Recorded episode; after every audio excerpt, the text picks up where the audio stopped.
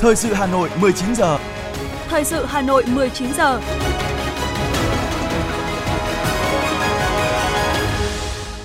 Thanh Hiền và Lê Thông kính chào quý vị các bạn. Bây giờ là chương trình thời sự của Đài Phát thanh và Truyền hình Hà Nội. Chương trình tối nay thứ hai, ngày 5 tháng 9 năm 2022 có những nội dung chính sau đây. Hôm nay, hơn 23 triệu học sinh trên cả nước bước vào năm học 2022-2023 với chủ đề Đoàn kết sáng tạo, ra sức phấn đấu hoàn thành tốt các nhiệm vụ và mục tiêu đổi mới, củng cố và nâng cao chất lượng giáo dục đào tạo. Trong không khí vui tươi, rực rỡ cờ hoa của Ngày hội Toàn dân đưa trẻ đến trường, nhiều đồng chí lãnh đạo Đảng, Nhà nước, thành phố đã tới dự chung vui cùng học sinh trên toàn quốc. Giá xăng giảm nhẹ, giá dầu tăng cao trong kỳ điều hành giá xăng dầu vào chiều nay đua nhau tăng lãi suất tiết kiệm, có ngân hàng huy động lên tới 8,8%. Phần tin thế giới có những sự kiện nổi bật. Tổng thống Nga Vladimir Putin sắp phát biểu về chiến dịch quân sự đặc biệt ở Ukraine. Bùng phát viêm phổi bí ẩn ở Argentina. Sau đây là nội dung chi tiết sẽ có trong chương trình. Kính thưa quý vị, thưa các bạn, chung vui cùng với thầy và trò trên cả nước, Chủ tịch nước Nguyễn Xuân Phúc đã tới dự lễ khai giảng năm học 2022-2023 tại trường Trung học phổ thông chuyên khoa học tự nhiên, Đại học Khoa học Tự nhiên thuộc Đại học Quốc gia Hà Nội. Cùng dự có Bộ trưởng Bộ Giáo dục và Đào tạo Nguyễn Kim Sơn. Trường Trung học phổ thông chuyên khoa học tự nhiên thuộc Đại học Quốc gia Hà Nội được thành lập cách đây 57 năm. Hiện có hơn 1.700 học sinh và 70 giáo viên cơ hữu. Từ yêu cầu bồi dưỡng học sinh năng khiếu, phát hiện nhân tài trong lĩnh vực khoa học cơ bản của những năm 1960. Đến nay, trường Trung học phổ thông chuyên khoa học tự nhiên là ngôi trường giàu thành tích nhất cả nước về đào tạo học sinh giỏi, đang dần khẳng định vị thế trong những trường trung học phổ thông danh tiếng của khu vực và trên thế giới. Nhiều năm liền giữ vững vị trí ngôi trường có nhiều thành tích nhất cả nước về số lượng huy chương, giải thưởng trong các kỳ thi Olympic khu vực và quốc tế, xứng đáng là trung tâm giáo dục chất lượng cao, đào tạo được nhiều nhân tài phục vụ cho công cuộc xây dựng đất nước. Thay mặt lãnh đạo Đảng, Nhà nước, Chủ tịch nước Nguyễn Xuân Phúc biểu dương những thành tích xuất sắc của các thế hệ thầy và trò trường Trung học phổ thông chuyên khoa học tự nhiên đã đạt được trong những năm vừa qua. Đồng thời đề nghị Bộ Giáo dục Đào tạo tiếp tục nghiên cứu, hoàn thiện các cấp học, bậc học trong hệ thống giáo dục quốc dân phù hợp với từng loại hình đào tạo. Đổi mới đồng bộ mục tiêu, nội dung, chương trình, phương thức, phương pháp giáo dục và đào tạo theo hướng hiện đại, hội nhập quốc tế, hướng vào phát triển con người toàn diện cả năng lực, phẩm chất, tạo ra nguồn nhân lực chất lượng cao. Cần tự hào về ngôi trường thân yêu của chúng ta, tôi đề nghị thầy và trò trường trung học phổ thông chuyên khoa học tự nhiên cần phải nỗ lực phấn đấu, dạy tốt và học tốt hơn nữa với tất cả ý chí và khát vọng của mình, tiếp tục giữ vững vị trí ngôi trường có nhiều thành tích nhất cả nước về số lượng huy chương giải thưởng trong kỳ thi của Olympic khu vực và quốc tế, xứng đáng là trung tâm giáo dục, chất lượng cao, đào tạo được nhiều nhân tài, phục vụ công cuộc xây dựng đất nước, tô thắm thêm bản vàng thành tích và truyền thống quý báu đã được các thế hệ đi trước dày công tạo lập, vun đắp qua năm bảy năm xây dựng và trưởng thành của nhà trường. Tôi mong các em học sinh trường trung học phổ thông chuyên khoa tự nhiên cũng như tất cả các em học sinh trong cả nước hãy thực hiện thật tốt năm điều Bác Hồ dạy, tiếp tục phát huy truyền thống hiếu học của dân tộc, nối tiếp các thế hệ cha anh, phấn đấu không ngừng học hỏi, tiếp thu tinh hoa tri thức của nhân loại, bồi đắp trí tuệ, nhân cách, hoàn thiện bản thân tự khẳng định mình để mai sau lập thân, lập nghiệp, cống hiến thật nhiều cho đất nước để Việt Nam chúng ta ngày càng vững bước tiến lên đài vinh quang và cùng sánh vai với các cường quốc Nam Châu như Bác Hồ kính yêu đã từng mong muốn. Để hoàn thành thắng lợi nhiệm vụ năm học 2022-2023, Chủ tịch nước đề nghị toàn ngành giáo dục nước nhà cần đẩy mạnh hơn nữa việc thực hiện chủ trương đổi mới căn bản và toàn diện giáo dục đào tạo theo tinh thần nghị quyết Đại hội 13 của Đảng. Hoàn thiện các cấp học, bậc học trong hệ thống giáo dục quốc dân phù hợp với từng loại hình đào tạo. Sắp xếp lại hệ thống trường học, phát triển hài hòa giữa giáo dục công lập và ngoài công lập, giữa các vùng miền, ưu tiên các vùng đặc biệt khó khăn, vùng đồng bào dân tộc thiểu số, biên giới, hải đảo và các đối tượng chính sách, bảo đảm điều kiện thuận lợi để mỗi người dân đều được thụ hưởng một cách công bằng những thành quả tốt đẹp của nền giáo dục nước ta. Nghiên cứu để hoàn thiện và ổn định hệ thống sách giáo khoa, chế độ thi cử ở các cấp học, tiếp tục hoàn thiện cơ chế chính sách để đẩy mạnh xã hội hóa giáo dục và đào tạo hướng đúng, hợp lý, đầu tư thích đáng cho giáo dục đào tạo chất lượng cao, trình độ cao, có chính sách đầu tư đặc thù cho vùng khó khăn, vùng đồng bào dân tộc thiểu số, thực hiện có hiệu quả các chính sách xã hội trong giáo dục và đào tạo, Cùng với đề cao vị trí, vai trò và trách nhiệm của xã hội, cần đổi mới mạnh mẽ chính sách đãi ngộ, chăm lo xây dựng đội ngũ nhà giáo và cán bộ quản lý giáo dục là khâu then chốt, thực hiện đồng bộ các cơ chế chính sách, giải pháp để cải thiện mức sống, nâng cao trình độ chất lượng đội ngũ nhà giáo và cán bộ quản lý giáo dục, thực hiện bổ sung đủ biên chế giáo viên trong giai đoạn từ năm 2022 đến 2026 theo đúng kết luận của Bộ Chính trị. Cũng tại buổi lễ khai giảng, Chủ tịch nước Nguyễn Xuân Phúc đã đánh chống khai giảng năm học mới và trao phần thưởng cho các em học sinh đạt thành tích xuất sắc trong năm học vừa qua. Thưa quý vị các bạn, sáng nay mùng 5 tháng 9, Thủ tướng Chính phủ Phạm Minh Chính dự lễ khai giảng của trường tiểu học Đoàn Thị Điểm Hà Nội. Cùng dự có Chủ tịch Ủy ban nhân dân thành phố Hà Nội Trần Sĩ Thanh, lãnh đạo ngành giáo dục và các thầy giáo cô giáo, các em học sinh trường tiểu học Đoàn Thị Điểm Hà Nội. Trong không khí tưng bừng của ngày hội đến trường, thay mặt lãnh đạo Đảng, Nhà nước, với tình cảm cá nhân, Thủ tướng thân ái gửi tới các thầy cô giáo, cán bộ, công chức, viên chức và người lao động ngành giáo dục cùng các cháu học sinh trên cả nước và trường tiểu học ngoài công lập đoàn thị điểm, lời chào thân thiết, lời thăm hỏi ân cần và lời chúc mừng năm học mới tốt đẹp nhất. Trong không khí rộn ràng của năm học mới, những ngày mùa thu đẹp nhất trong năm, Thủ tướng chia sẻ những tình cảm suy nghĩ đến tất cả các cháu học sinh, đến thầy cô và phụ huynh để chúng ta cùng nhau thực hiện được lời dạy và tình cảm của Chủ tịch Hồ Chí Minh. Vì lợi ích 10 năm thì phải trồng cây, vì lợi ích trăm năm thì phải trồng người. Hay trung thu trăng sáng như gương, Bắc Hồ ngắm cảnh nhớ thương nhi đồng. Thủ tướng mong muốn các em học sinh sẽ nghe lời ông bà, cha mẹ, thầy cô, ngoan ngoãn, chăm làm, chịu khó học tập, rèn luyện, chăm chỉ đọc sách để trở thành con ngoan, trò giỏi. Thủ tướng mong muốn trong những ngày đến trường, các cháu sẽ được học những bài học về lòng biết ơn và tình yêu quê hương, đất nước biết ơn cha mẹ, ông bà và thầy cô đã ngày đêm tận tụy chăm sóc dạy dỗ mình. Các cháu sẽ học được những bài học về sự cố gắng và nỗ lực, sống có hoài bão, lý tưởng, nhất là từ những tấm gương sáng trong lịch sử của dân tộc. Các cháu hiểu được sự hy sinh của hàng triệu anh hùng liệt sĩ, thương binh, của biết bao nhiêu người đã công hiến xương máu cho nền độc lập tự do của dân tộc, cho sự phát triển của đất nước bình yên, để yêu thêm quê hương, đất nước và tự hào về Tổ quốc Việt Nam, cố gắng hơn trong cuộc sống. Các cháu sẽ được học bài học về sự tử tế, trung thực và nhân ái, thương người như thể thương thân. Một con ngựa đau, cả tàu bỏ cỏ. Từ đó các cháu sẽ biết yêu thương, chia sẻ với những người xung quanh, không vô cảm với xã hội. Còn đối với thầy cô, Thủ tướng nhấn mạnh thông điệp trẻ em như búp trên cành, biết ăn, biết ngủ, biết học hành là ngoan. Dạy dỗ và chăm sóc trẻ em là một công việc đặc biệt đòi hỏi kiến thức, sự kiên trì, tấm lòng bao dung, nhân ái, yêu thương với con trẻ. Tôi hiểu các thầy cô rất vất vả để dạy dỗ các cháu, nhưng chúng ta cần nỗ lực hơn nữa với phương châm nhà trường là nền tảng, học sinh là trung tâm, thầy cô là động lực. Mỗi ngày đến trường là một ngày vui, để lại những dấu ấn yêu thương và tốt đẹp với các cháu.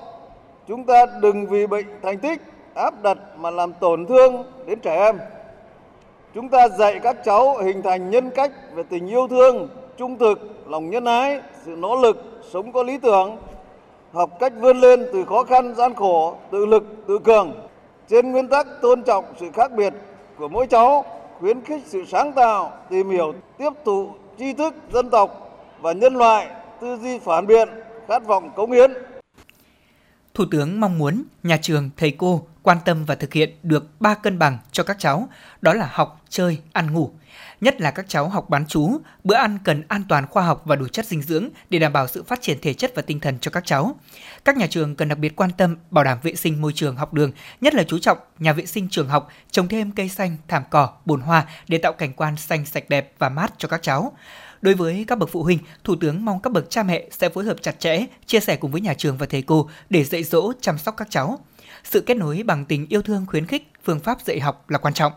Tất cả hãy cùng nhau tạo môi trường dạy dỗ, đào tạo lành mạnh, an toàn và trí tuệ cho các cháu, khơi dậy được ý chí khát vọng sáng tạo nhân ái, tích lũy trí thức để trở thành công dân toàn cầu, đóng góp xây dựng quê hương đất nước. Đối với các bộ ngành, nhất là Bộ Giáo dục Đào tạo, cần tập trung giải quyết từng bước những tồn tại hạn chế và những bất cập phát sinh. Nhiệm vụ trước mắt cần phải sớm giải quyết được ba thiếu, đó là thiếu giáo viên, thiếu lớp học, thiếu sách giáo khoa thực hiện việc tiêm vaccine đầy đủ khoa học và hiệu quả để các cháu khỏe mạnh đến trường, cha mẹ có thể yên tâm công tác, thầy cô yên tâm giảng dạy. Thủ tướng đề nghị Bộ Giáo dục Đào tạo phối hợp cùng các bộ ngành có liên quan nghiên cứu đề xuất cấp có thẩm quyền, chế độ, chính sách phù hợp nhằm khuyến khích và nâng cao thu nhập cho giáo viên, bảo đảm cân đối hài hòa trong tổng thể chung của các ngành nghề khác và phù hợp với điều kiện hiện nay của đất nước. Tất cả các thế hệ học sinh Việt Nam nói chung đều nhớ đến mong muốn của Bác Hồ kính yêu. Non sông Việt Nam có trở nên vẻ vang hay không? Dân tộc Việt Nam có sánh vai với các cường quốc Nam Châu hay không? Chính là nhờ một phần lớn công lao học tập của các cháu. Trong mỗi mái trường trên khắp cả nước ta hôm nay, từ thành thị, nông thôn đến những bản làng xa xôi, hải đảo, đều rộn ràng tiếng cười, hội ngộ của các cháu và thầy cô với nhiều cảm xúc khác nhau. Tất cả các cháu hãy cố gắng, hãy quyết tâm, hãy vượt qua mọi hoàn cảnh, hãy biết yêu thương, chia sẻ, hãy sống nhân ái, có ý thức trách nhiệm, hãy chinh phục tri thức, hãy có khát vọng để không phụ sự quan tâm, tin yêu của gia đình, thầy cô để mai sau góp phần xây dựng quê hương ngày càng phát triển, đất nước Việt Nam ngày càng hùng cường, thịnh vượng,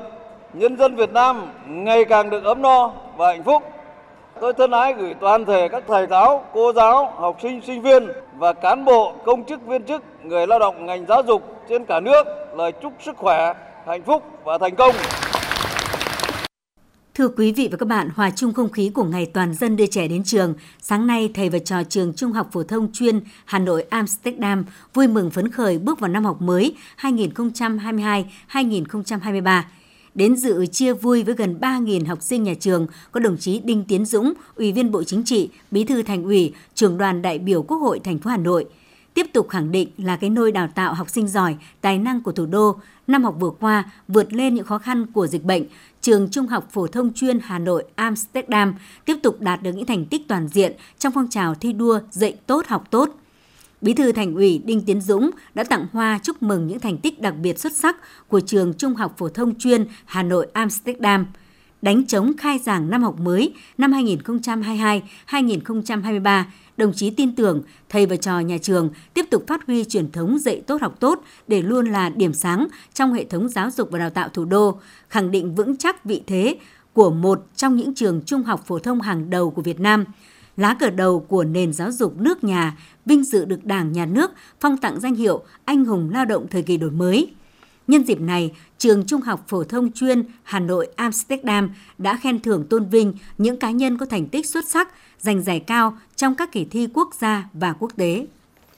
Thưa quý vị, cũng trong sáng nay, trường Trung học phổ thông Đan Phượng, huyện Đan Phượng đã long trọng tổ chức lễ khai giảng năm học mới 2022-2023.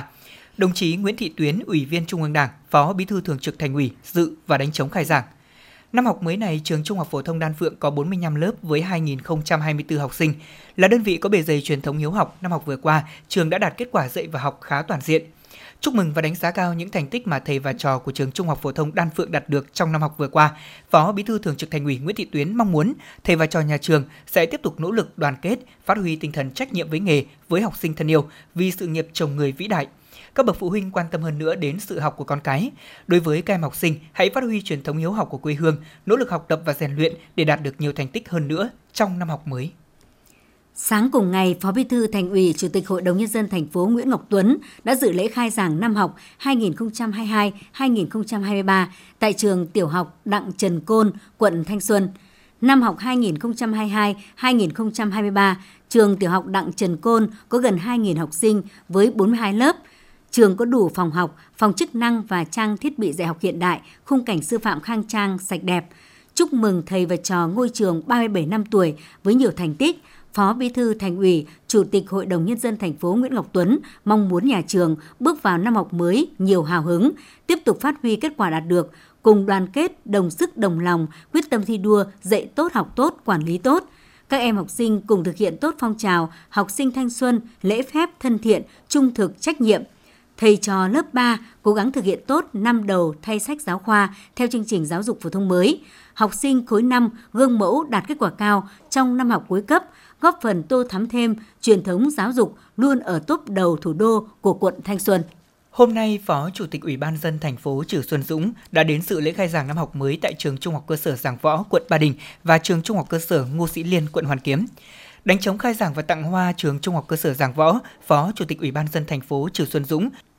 đã chúc mừng các thầy cô giáo và 3.300 học sinh của nhà trường tiếp tục dạy tốt, học tốt, dẫn đầu quận Ba Đình và top đầu của khối trung học cơ sở trên toàn địa bàn thành phố. Trong năm học mới này, Ban giám hiệu nhà trường hướng tới thông điệp học sinh được phát triển hài hòa và trưởng thành trong sự tôn trọng. Chiều cùng ngày, Phó Chủ tịch Ủy ban dân thành phố Trừ Xuân Dũng và bà Audrey Azoulay, Tổng Giám đốc Tổ chức Khoa học Giáo dục Văn hóa của Liên Hợp Quốc UNESCO cùng với lãnh đạo của Bộ Giáo dục Đào tạo đã dự lễ khai giảng tại trường Trung học cơ sở Ngô Sĩ Liên, quận Hoàn Kiếm. Đánh chống khai trường, Tổng Giám đốc UNESCO đã chúc mừng những kết quả mà thầy cô giáo và học sinh của nhà trường đạt được trong năm học vừa qua và bày tỏ mong muốn nhà trường trong năm học mới tiếp tục phát huy truyền thống trên 100 năm giảng dạy, học tập tốt để thích ứng hội nhập, phát triển hơn nữa với nền giáo dục của thủ đô, Việt Nam và quốc tế. Hòa trong không khí khai giảng năm học mới của các trường trên địa bàn thủ đô, sáng nay trường Mầm non Trương Định, quận Hai Bà Trưng tổ chức buổi lễ mừng ngày hội đến trường của các bé năm học 2022-2023. Dự buổi lễ có đồng chí Nguyễn Lan Hương, Chủ tịch Mặt trận Tổ quốc Việt Nam thành phố Hà Nội. Buổi lễ được tổ chức ngắn gọn, vừa trang trọng vừa tươi vui. Hơn 200 học sinh mầm non của nhà trường được thưởng thức những tiết mục văn nghệ múa hát vui nhộn – Tại buổi lễ, đồng chí Nguyễn Lan Hương đã đánh giá cao những thành tích xuất sắc mà trường mầm non Trương Định đã đạt được trong những năm qua. Đồng chí mong rằng các thầy cô nhà trường phát huy truyền thống và nỗ lực hơn nữa để mỗi ngày tới trường của các bé là một ngày vui và cũng là để cho các bậc phụ huynh yên tâm công tác khi gửi con cháu vào cơ sở có uy tín chất lượng, có môi trường sư phạm tốt. Đồng chí Nguyễn Lan Hương đã đánh hồi chống khai trường trong một năm học mới của trường mầm non Trương Định.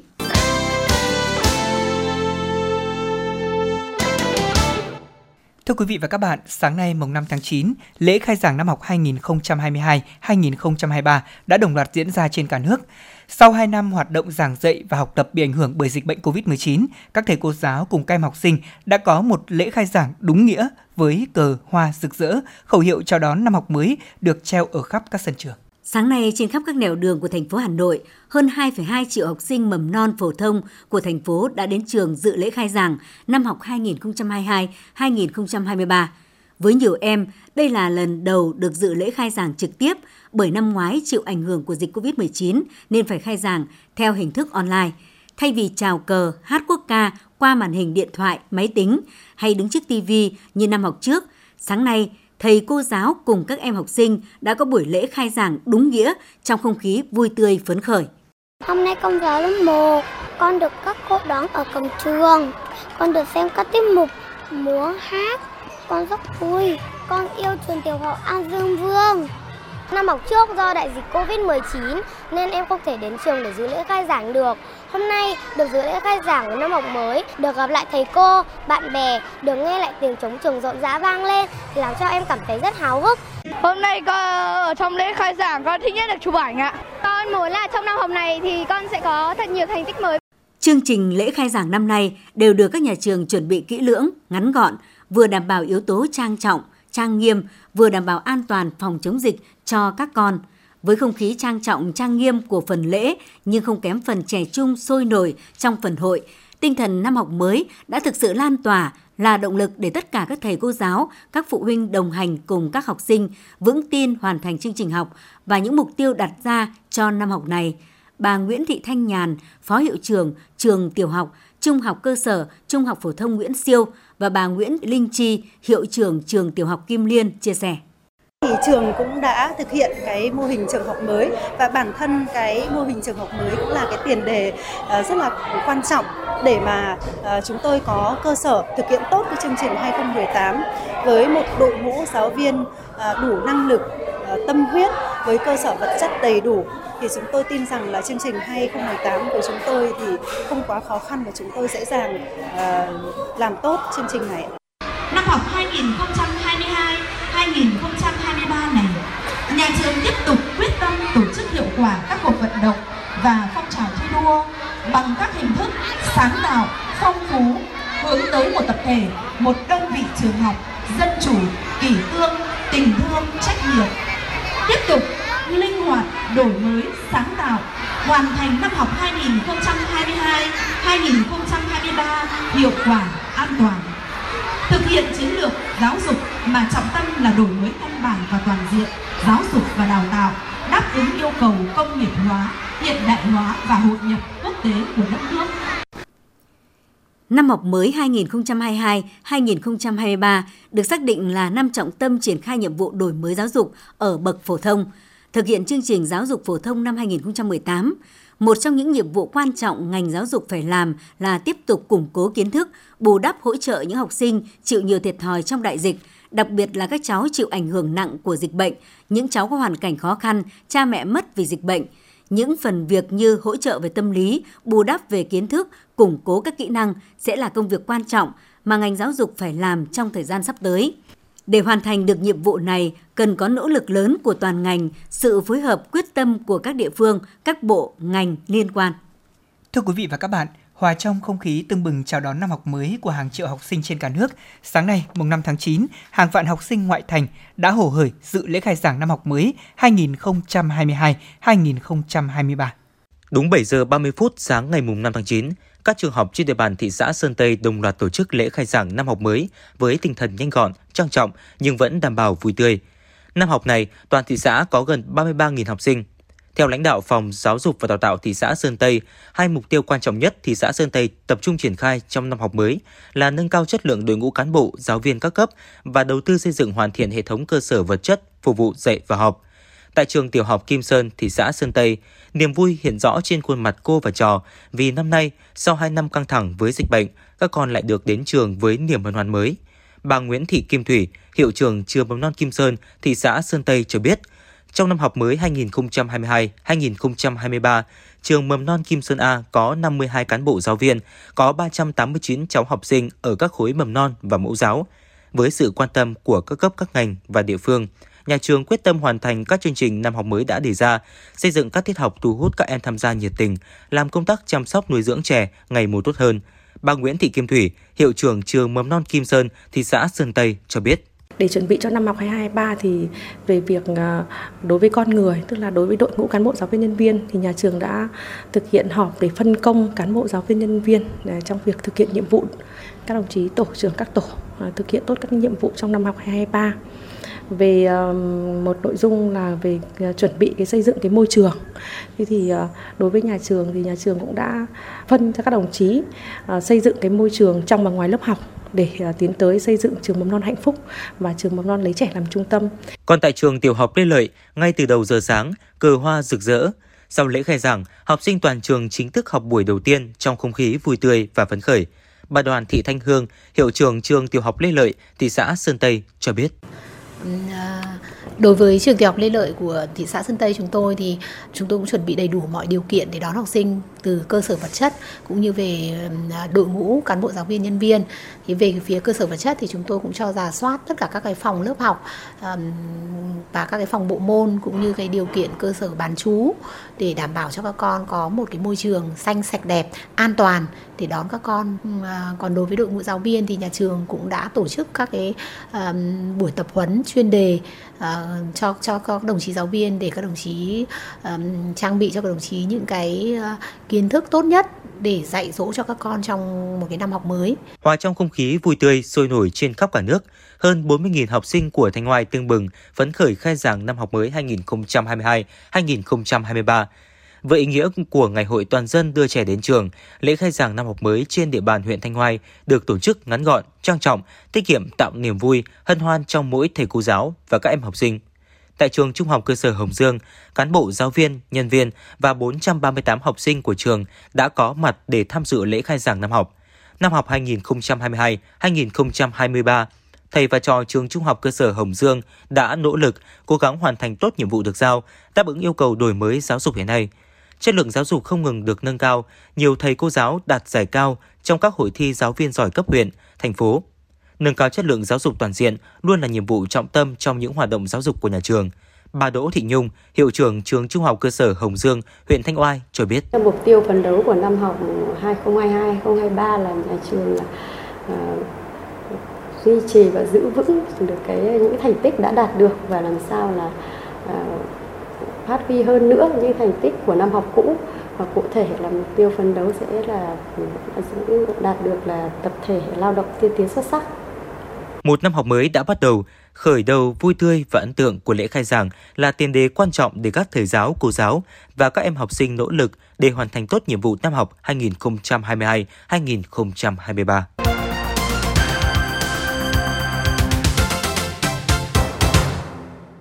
Thưa quý vị các bạn, trước thềm năm học mới, Ủy ban Mặt trận Tổ quốc Việt Nam thành phố Hà Nội đã tổ chức hội nghị phản biện xã hội đối với dự thảo nghị quyết quy định cơ chế hỗ trợ học phí cho trẻ em mầm non và học sinh phổ thông của thành phố Hà Nội năm học 2022-2023.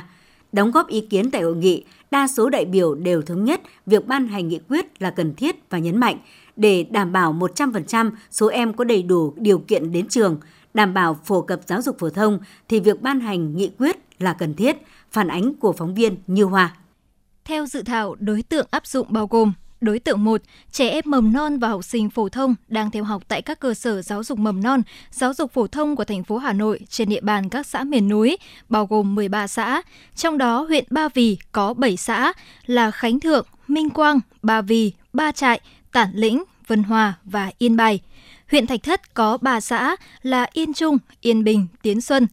Huyện Quốc Oai có 2 xã là Phú Mãn, Đông Xuân. Huyện Mỹ Đức có một xã là An Phú. Đối tượng 2, trẻ em mầm non và học sinh phổ thông thuộc đối tượng được giảm 50% và 70% học phí theo quy định tại khoản 1, khoản 2, điều 16, Nghị định số 81 năm 2021 của Chính phủ, không bao gồm các đối tượng 1 đang theo học tại các cơ sở giáo dục mầm non, giáo dục phổ thông của thành phố Hà Nội. Học viên thuộc đối tượng được giảm học phí theo quy định tại Điều 16, Nghị định số 81 năm 2021 đang theo học tại các trung tâm giáo dục nghề nghiệp, giáo dục thường xuyên theo chương trình giáo dục phổ thông của thành phố Hà Nội. Đóng góp ý kiến tại hội nghị, đa số đại biểu đều thống nhất việc ban hành nghị quyết là cần thiết và nhấn mạnh để đảm bảo 100% số em có đầy đủ điều kiện đến trường, đảm bảo phổ cập giáo dục phổ thông thì việc ban hành nghị quyết là cấp thiết – Đại biểu Đặng Thị Phương Hoa, Phó Chủ tịch Thường trực Liên đoàn Lao động thành phố nêu ý kiến. Khoản 2 của cái điều 16, ờ, các cái đối tượng được giảm 50% học phí thì gồm là à, trẻ em ừ, học mẫu giáo và học sinh sinh viên là con cán bộ công chức viên chức công nhân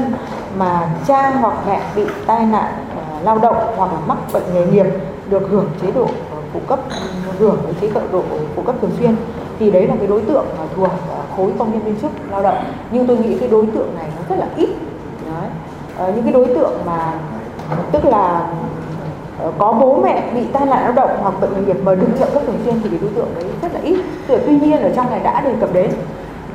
À, tôi chỉ đề nghị các đồng chí cũng nghiên cứu thêm à, để quan tâm thêm tới các cái đối tượng là con công nhân viên con người lao động trong các khu công nghiệp chế xuất. Tuy nhiên thì cái đối tượng mà người lao động có hoàn cảnh khó khăn người ờ, công nhân có hoàn cảnh rất khó khăn thì ờ, các đồng chí cũng nghiên cứu ờ, để có những cái chính sách đối với con công nhân viên chức lao động và đặc biệt là người lao động ở khu công nghiệp chế xuất một số đại biểu ở các quận huyện cũng đề nghị Sở Giáo dục và Đào tạo, Sở Tài chính cần có sự phối hợp hướng dẫn cụ thể cách lập dự toán và chi trả cho phù hợp, tránh hình thức mà vẫn đảm bảo đúng chính sách và nhanh gọn. Trong quá trình triển khai thực hiện nghị quyết, cần làm tốt việc tuyên truyền, hướng dẫn, giám sát, kiểm tra để không xảy ra sai sót. Đại biểu Hoàng Văn Giáp, Phó Chủ tịch Ủy ban Nhân dân quận Đống Đa nêu ý kiến. Cái nghị quyết lần này nó là một cái sự quan tâm hơn của thành phố Hà Nội đối với các cơ chế chính sách mà đã được chính phủ quy định tại nghị định 81. Cái nghị định 81 thì uh, uh, đã đã quy định rồi những đối tượng nào thì được miễn giảm này những đối tượng nào thì được hỗ trợ này. Đấy, rồi hỗ trợ theo các cái mức khác nhau trong quá trình tổ chức thực hiện. Và chúng ta thấy rằng cần có những đối tượng nào thêm nữa thì lúc đấy chúng ta sẽ có những cái cái bổ sung sau.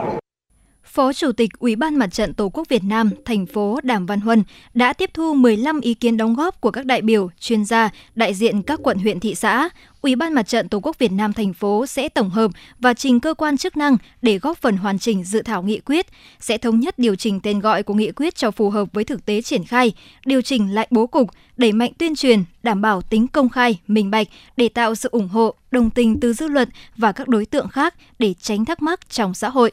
đồng thời nêu cao vai trò của các tổ chức chính trị xã hội, mặt trận các cấp cùng vào cuộc tham gia giám sát để việc triển khai nghị quyết được nhanh chóng, minh bạch, thể hiện được tính ưu việt của chính sách khi đi vào cuộc sống.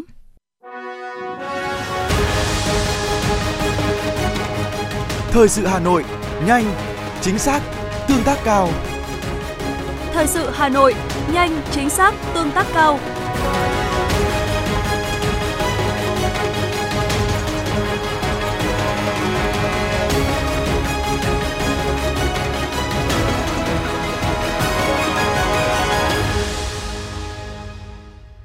Những sự kiện nổi bật sẽ tiếp nối chương trình hôm nay. Chiều nay, Bí thư Thành ủy Đinh Tiến Dũng tiếp xã giao ngài Khuông Sereng, đô trưởng thủ đô Phnom Penh, Vương quốc Campuchia, đang có chuyến thăm và làm việc tại thủ đô Hà Nội từ ngày 4 đến ngày 6 tháng 9 năm 2022. Bí thư Thành ủy Hà Nội Đinh Tiến Dũng vui mừng chào đón đoàn đại biểu cấp cao thủ đô Phnom Penh sang thăm làm việc tại thủ đô Hà Nội và khẳng định chuyến thăm của đoàn có ý nghĩa đặc biệt diễn ra trong bối cảnh hai nước vừa kỷ niệm 55 năm ngày thiết lập quan hệ ngoại giao và đang tích cực phối hợp tổ chức các hoạt động chào mừng năm hữu nghị Việt Nam Campuchia 2022. Đồng chí Đinh Tiến Dũng nhấn mạnh, lần đầu tiên thủ đô Hà Nội và thủ đô Phnom Penh tổ chức trao đổi đoàn cấp cao trong cùng một năm. Điều này thể hiện sự coi trọng của hai bên đối với quan hệ truyền thống Việt Nam Campuchia cũng như mong muốn thúc đẩy quan hệ hợp tác giữa Hà Nội và Phnom Penh lên một tầm cao mới. Bí thư Thành ủy Đinh Tiến Dũng tin tưởng kết quả tốt đẹp của cuộc hội đàm giữa ngài đô trưởng Khuông Sereng và Chủ tịch Ủy ban dân thành phố Trần Sĩ Thành sẽ góp phần quan trọng định hướng các hoạt động hợp tác giữa Hà Nội và Phnom Penh trong thời gian tới, theo hướng làm sâu sắc hơn những kết quả hợp tác đã đạt được và mở rộng ra những lĩnh vực mới. Ngài Khuông Sereng, đô trưởng thủ đô Phnom Penh trân trọng cảm ơn Bí thư Thành ủy Đinh Tiến Dũng cũng đã dành thời gian tiếp đoàn, đồng thời bày tỏ ấn tượng trước sự phát triển của thủ đô Hà Nội cùng những kinh nghiệm của thành phố trong công tác phòng chống dịch bệnh và phục hồi phát triển kinh tế xã hội. Khẳng định mối quan hệ hữu nghị truyền thống giữa Việt Nam và Campuchia, Ngài Khuông Sereng mong muốn hai thủ đô Hà Nội và Phnom Penh tiếp tục làm sâu sắc hơn tình cảm hữu nghị gắn bó, tinh thần hợp tác cởi mở, quyết tâm thúc đẩy quan hệ hợp tác phát triển lên một tầm cao mới trong giai đoạn tiếp theo. Dành thời gian trao đổi tình hình phát triển của hai thủ đô, Bí thư Thành ủy Đinh Tiến Dũng và Đô trưởng Phnom Penh Khuông Sereng thống nhất sẽ phối hợp chặt chẽ, trao đổi thông tin kinh nghiệm hợp tác, giúp đỡ lẫn nhau trong xây dựng và phát triển trên tất cả các lĩnh vực. Trong đó sẽ tạo điều kiện thuận lợi cho các cơ quan, đơn vị, các nhà đầu tư của hai bên tiếp tục những hoạt động giao lưu, chia sẻ kinh nghiệm, triển khai các chương trình, dự án hợp tác cụ thể trong thời gian tới nhằm mang lại lợi ích thiết thực cho nhân dân của hai thủ đô. Chiều cùng ngày, trong khuôn khổ chuyến thăm và làm việc tại Việt Nam, đoàn đại biểu cấp cao thủ đô Phnom Penh, Vương quốc Campuchia do ngài đô trưởng Khuông Sreng làm trưởng đoàn đã hội đàm với Ủy viên Trung ương Đảng, Phó Bí thư Thành ủy, Chủ tịch Ủy ban nhân dân thành phố Hà Nội Trần Sĩ Thanh.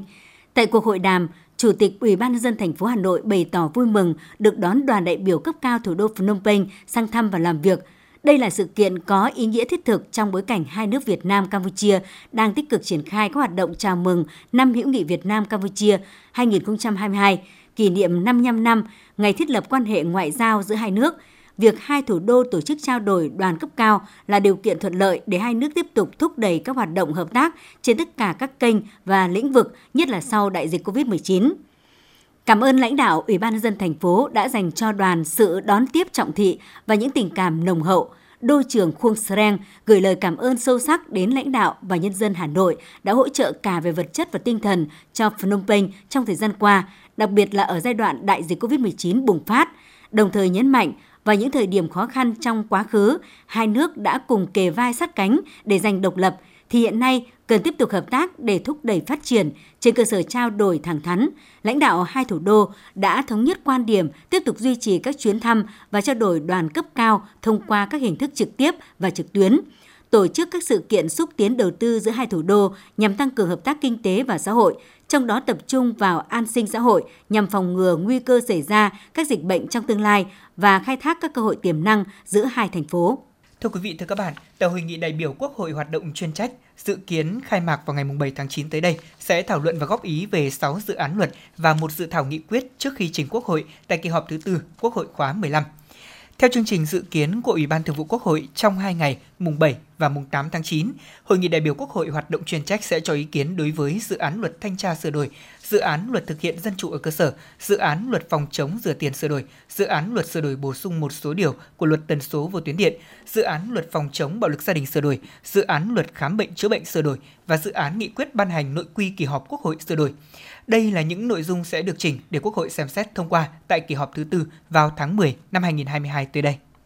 Số vụ việc được trợ giúp pháp lý bằng hình thức tham gia tố tụng ngày càng tăng, đặc biệt chú trọng trợ giúp pháp lý cho nhiều đối tượng là người có công. Đây là thông tin được đưa ra tại sơ kết 5 năm triển khai thực hiện luật trợ giúp pháp lý và kỷ niệm 25 năm ngày thành lập tổ chức trợ giúp pháp lý cho người nghèo và đối tượng chính sách. Phó Chủ tịch Thường trực Ủy ban dân thành phố Lê Hồng Sơn tham dự và phát biểu chỉ đạo – Đánh giá cao ý nghĩa công tác trợ giúp pháp lý, Phó Chủ tịch Thường trực Ủy ban nhân dân thành phố Lê Hồng Sơn khẳng định công tác này đã giúp tháo gỡ những khó khăn vướng mắc pháp luật của người dân, giúp giảm bớt các tranh chấp khiếu kiện, khiếu nại phức tạp kéo dài. Các hoạt động trợ giúp pháp lý đã giúp người dân, nhất là những người thuộc diện được trợ giúp pháp lý, nâng cao hiểu biết pháp luật, từ đó có ý thức chấp hành pháp luật tốt hơn, góp phần ổn định trật tự xã hội, phát triển kinh tế.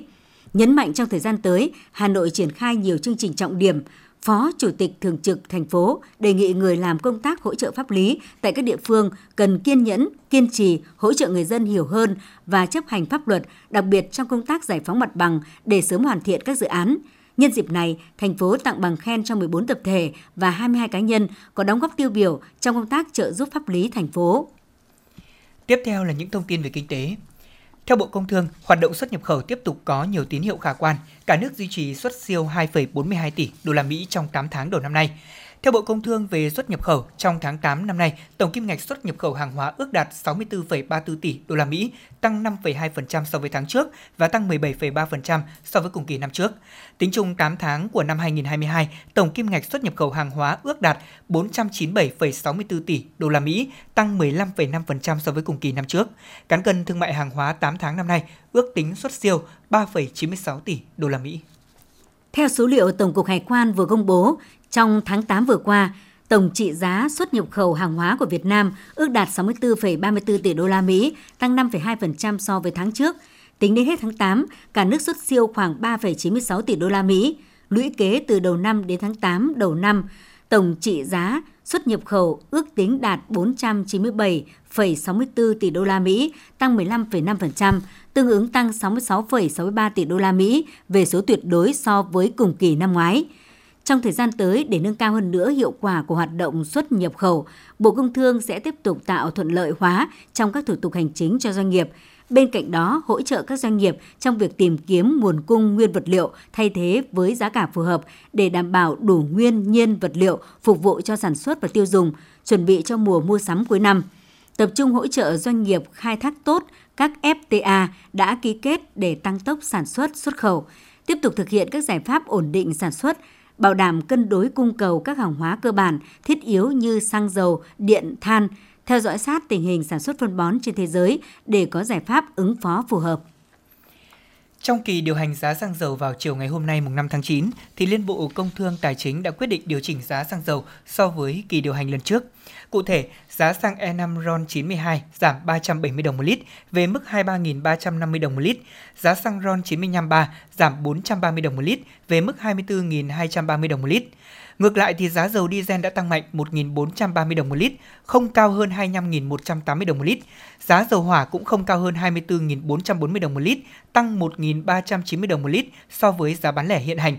Giá dầu ma rút không cao hơn 16.079 đồng một kg, giảm 470 đồng một kg so với giá bán hiện hành. Như vậy là giá dầu đã tăng mạnh hai lần liên tiếp trong khi giá xăng vẫn đang được liên bộ điều hành ổn định.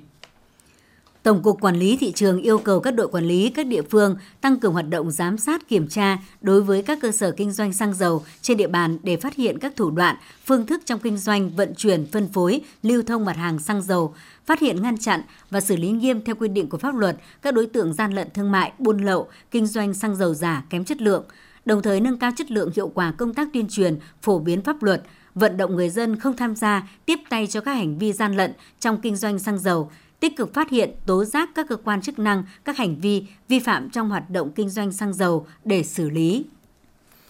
Sau khi xăng dầu liên tục giảm giá thì các doanh nghiệp vận tải trên địa bàn thành phố cũng đã điều chỉnh giá cước với mức giảm trung bình từ 5 đến 11%.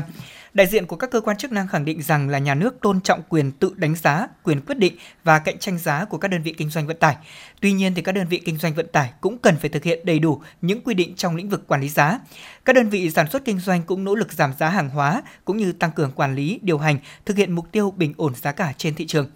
Theo số liệu mới nhất từ Sở Giao thông Vận tải thành phố, tính đến thời điểm này, trên 50% doanh nghiệp vận tải do đơn vị này quản lý đã và đang kê khai giảm giá cước với mức giảm trung bình từ 5 đến 10%. Số lượng còn lại đang tiếp tục được theo dõi và thống kê. Đây cũng là động thái tích cực từ phía các doanh nghiệp nhằm bình ổn giá cả thị trường. Sở Giao thông Vận tải cũng cho biết những đơn vị vận tải không giảm giá cước vận tải dù trước đó đã tăng giá vì lý do nhiên liệu tăng giá sẽ bị tập trung kiểm tra. Tổ điều hành thị trường trong nước đề nghị các bộ ngành địa phương tiếp tục phối hợp chặt chẽ theo dõi sát diễn biến cung cầu hàng hóa, giá cả thị trường, tập trung tháo gỡ khó khăn, triển khai các biện pháp điều tiết cung cầu và bình ổn thị trường nhằm bảo đảm sản xuất, đáp ứng nhu cầu tiêu dùng, góp phần kiềm chế lạm phát, đảm bảo an sinh xã hội – đồng thời tổ chức tốt công tác thông tin dự báo để chủ động bám sát thị trường trong công tác điều hành thị trường trong nước, kịp thời đề xuất các giải pháp nhằm ổn định thị trường, kiểm soát lạm phát. Bên cạnh đó, tiếp tục tăng cường công tác kiểm tra, kiểm soát thị trường trong nước nhằm ngăn chặn tình trạng hàng lậu, hàng giả, hàng gian lận thương mại, kém chất lượng, không đạt tiêu chuẩn vệ sinh an toàn thực phẩm. Lãi suất huy động tại một số ngân hàng thương mại tiếp tục tăng ở nhiều kỳ hạn, mức điều chỉnh cao nhất lên đến 1% một năm. Khảo sát biểu lãi suất tháng 9 năm 2022 niêm yết trên trang web của các ngân hàng, lãi suất tiền gửi tiết kiệm bằng Việt Nam đồng trên cả kênh trực tuyến và gửi tại quầy đều đang có xu hướng tăng so với hồi đầu tháng trước.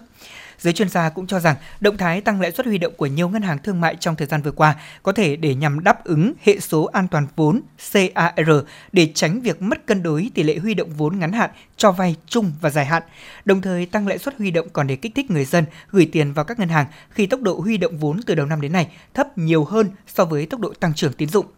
Một lãnh đạo ngân hàng thương mại cho biết là việc tăng lãi suất huy động còn nhằm mục đích chuẩn bị nguồn vốn cho vay vào dịp cuối năm, ngay khi được ngân hàng nhà nước phân bổ thêm hạn mức tăng trưởng room tín dụng.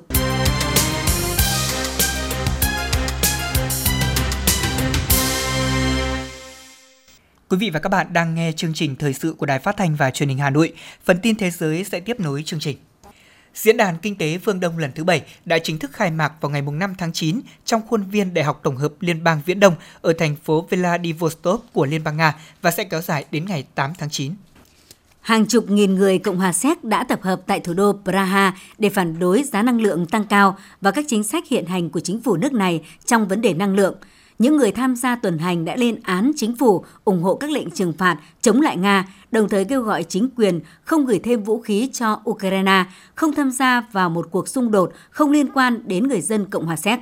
Hôm nay, các phương tiện truyền thông đưa tin đã xảy ra một vụ đánh bom liều chết đẫm máu gần đại sứ quán Nga ở thủ đô Kabul của Afghanistan, khiến 15 đến 20 người đã thiệt mạng hoặc bị thương.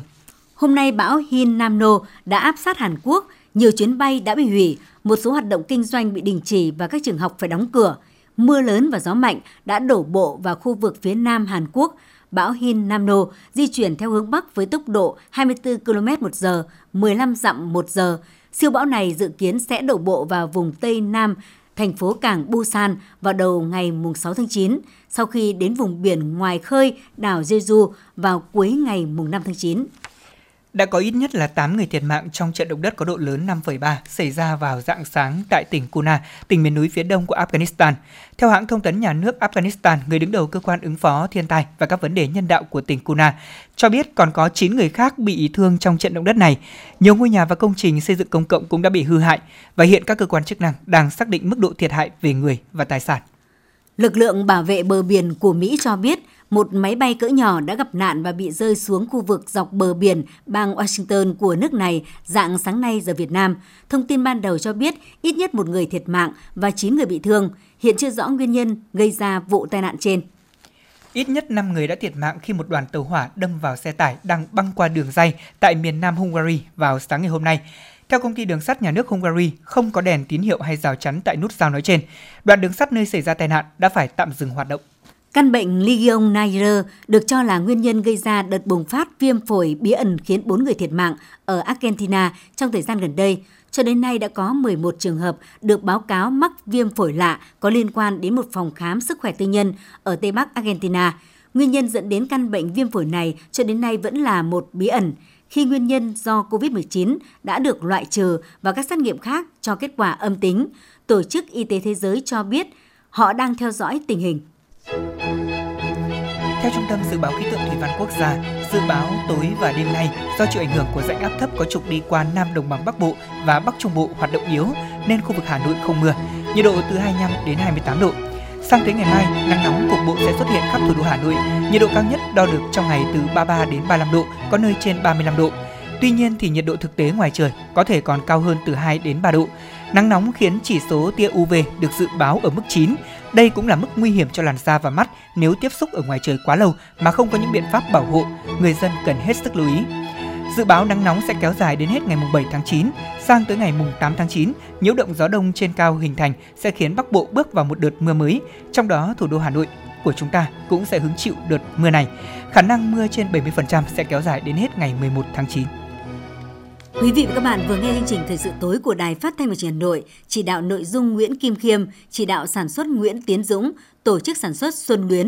Chương trình do biên tập viên Thủy Chi, các phát thanh viên Thanh Hiển Lê Thông cùng kỹ thuật viên Mạnh Thắng thực hiện. Xin chào và hẹn gặp lại trong chương trình thời sự 6 giờ sáng mai.